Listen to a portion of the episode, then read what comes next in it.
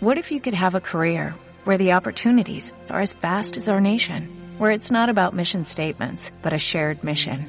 At U.S. Customs and Border Protection, we go beyond to protect more than borders, from ship to shore, air to ground, cities to local communities. CBP agents and officers are keeping people safe. Join U.S. Customs and Border Protection and go beyond for something far greater than yourself. Learn more at cbp.gov/careers.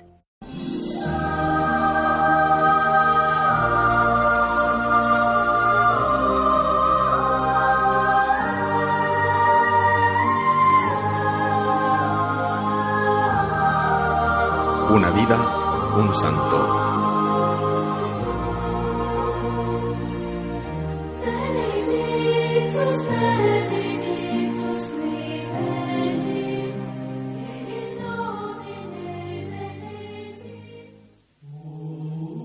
Hoy 3 de noviembre la iglesia nos invita a celebrar la memoria de San Martín de Porres, un mulato nacido en Lima, Perú, el 9 de diciembre de 1579. En el libro del bautismo aparece como hijo de padre desconocido. Era hijo natural del caballero español don Juan de Porres y de una mulata panameña libre llamada Ana Velázquez. Heredó los rasgos y color de su madre, lo cual vio don Juan de Porres como una humillación. En 1591 recibió el sacramento de la confirmación de manos del arzobispo Santo Toribio de Mogrovejo. Martín inició su aprendizaje de boticario en la casa de Mateo Pastor. Esta experiencia sería clave para Martín, conocido luego como un gran herbolario y curador de enfermos, puesto que los boticarios hacían curaciones menores y administraban remedios para los casos comunes. También fue aprendiz del barbero y cirujano, oficio en que adquirió conocimientos de cirugía menor. La proximidad del convento dominico de Nuestra Señora del Rosario y su claustro conventual ejercieron una atracción sobre él. Sin embargo, entrar allí no cambiaría su situación social y el trato que recibiría por ser mulato y bastardo. No podía ser fraile de misa e incluso le prohibieron ser hermano lego. En 1594, a la edad de 15 años, y por la invitación de Fray Juan de Loresana, famoso dominico teólogo y hombre de virtudes, entró en la orden de Santo Domingo de Guzmán bajo la categoría de donado, es decir, como terciario, por ser hijo ilegítimo. Recibía alojamiento y se ocupaba en muchos trabajos como criado. Así vivió nueve años, practicando los oficios más humildes. Fue admitido como hermano de la orden en 1603. Perseveró en su vocación a pesar de la oposición de su padre y en 1606 se convirtió en fraile profesando los votos de pobreza, castidad y obediencia. Alguna vez quienes espiaban sus costumbres por considerarlas extrañas, lo pudieron ver en éxtasis, elevado sobre el suelo, durante las largas oraciones nocturnas que hacía ante el Santo Cristo.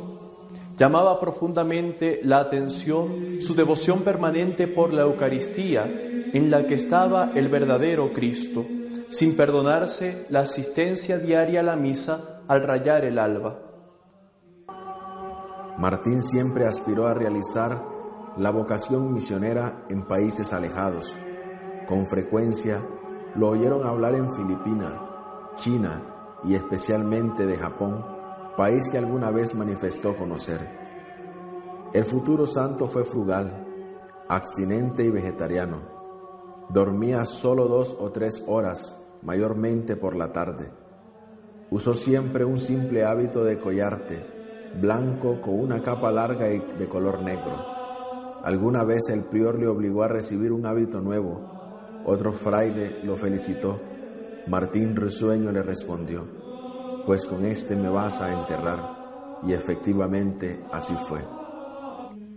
En 1619 comenzó a sufrir cuartanas, fiebres muy elevadas que se presentaban cada cuatro días. Este mal se le fue agudizando y duró el resto de su vida, aunque continuó cumpliendo sus obligaciones. Con el correr del tiempo, Martín fue ganando no solo la fama de santo, sino en que empezó a ser temido. La imaginería popular se desconcertaba ante sucesos sobrenaturales, algunos de ellos presenciados pero conocidos de oídas.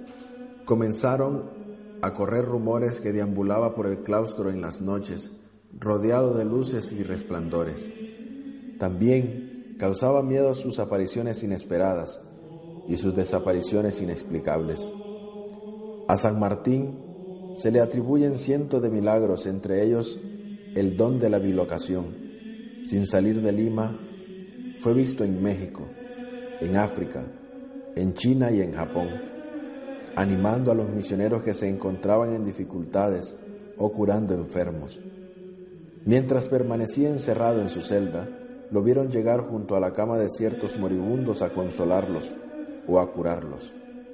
Muchos lo vieron entrar y salir de recintos, estando las puertas cerradas. En ocasiones salía del convento a atender enfermos graves y volvía luego a entrar sin tener la llave de la puerta y sin que nadie le abriera. Preguntando cómo lo hacía siempre respondía, yo tengo mis modos de entrar y salir. Una de las frases más sobresalientes del santo era, yo te curo, Dios sana. A la edad de 60 años, Martín de Porres cae enfermo y anuncia que ha llegado la hora de encontrarse con el Señor. La noticia causó profunda conmoción en toda la ciudad. Tal era la veneración hacia este mulato que el virrey Luis Jerónimo Fernández de Cabrera y Bobadilla, conde de Chichón, fue a besarle la mano cuando se encontraba en su lecho de muerte, pidiéndole que velara por él desde el cielo. Martín solicitó a los dolidos religiosos que entonaran en voz alta el credo, y mientras lo hacían falleció. Eran las nueve de la noche del 3 de noviembre de 1639 en la ciudad de los Reyes, capital del virreinato del Perú. Toda la ciudad le dio el último adiós en forma multitudinaria, donde se mezclaron gente de toda clase social. Altas autoridades civiles y eclesiásticas lo llevaron en hombros hasta la cripta, donde doblaron las campanas en su nombre y la devoción popular se mostró tan excesiva que las autoridades se vieron obligadas a realizar un rápido entierro. En la actualidad, sus restos descansan en la Basílica y Convento de Santo Domingo en Lima, Perú, junto a los restos de Santa Rosa de Lima y San Juan Macías, el denominado altar de los santos peruanos. Su proceso de beatificación hubo de durar hasta 1837, cuando fue beatificado por Gregorio XVI, franqueando las barreras de una anticuada y prejuiciosa mentalidad.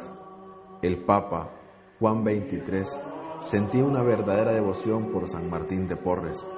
Es así que el 6 de mayo de 1962, ante una multitud de 40.000 personas procedente de varias partes del mundo, lo canonizó nombrándolo santo patrono de la justicia social, exaltando sus virtudes con las siguientes palabras. Martín excusaba las faltas de otro, perdonó las más amargas injurias, convencido que él merecía mayores castigos por sus pecados. Procuró de todo corazón animar a los acomplejados por las propias culpas, confortó a los enfermos, proveía de ropa y alimento y medicina a los pobres, ayudó a los campesinos y negros y mulatos, teniendo entonces como esclavo, la gente te llama Martín el Bueno.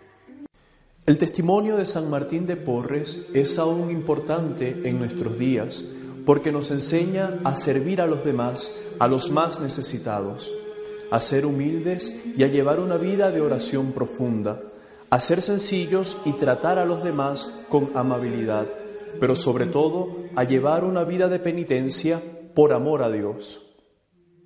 Martín fue un hombre que amó intensamente a Dios, a la iglesia y a los pobres.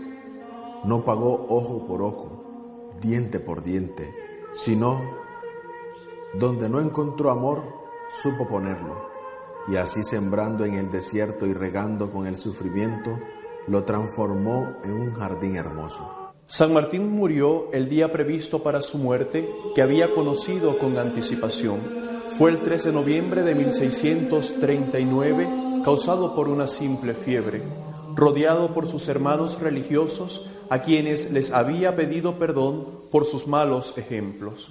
Fue canonizado por el Papa Juan XXIII en 1962 y es el patrono de los barberos, peluqueros y barrenderos.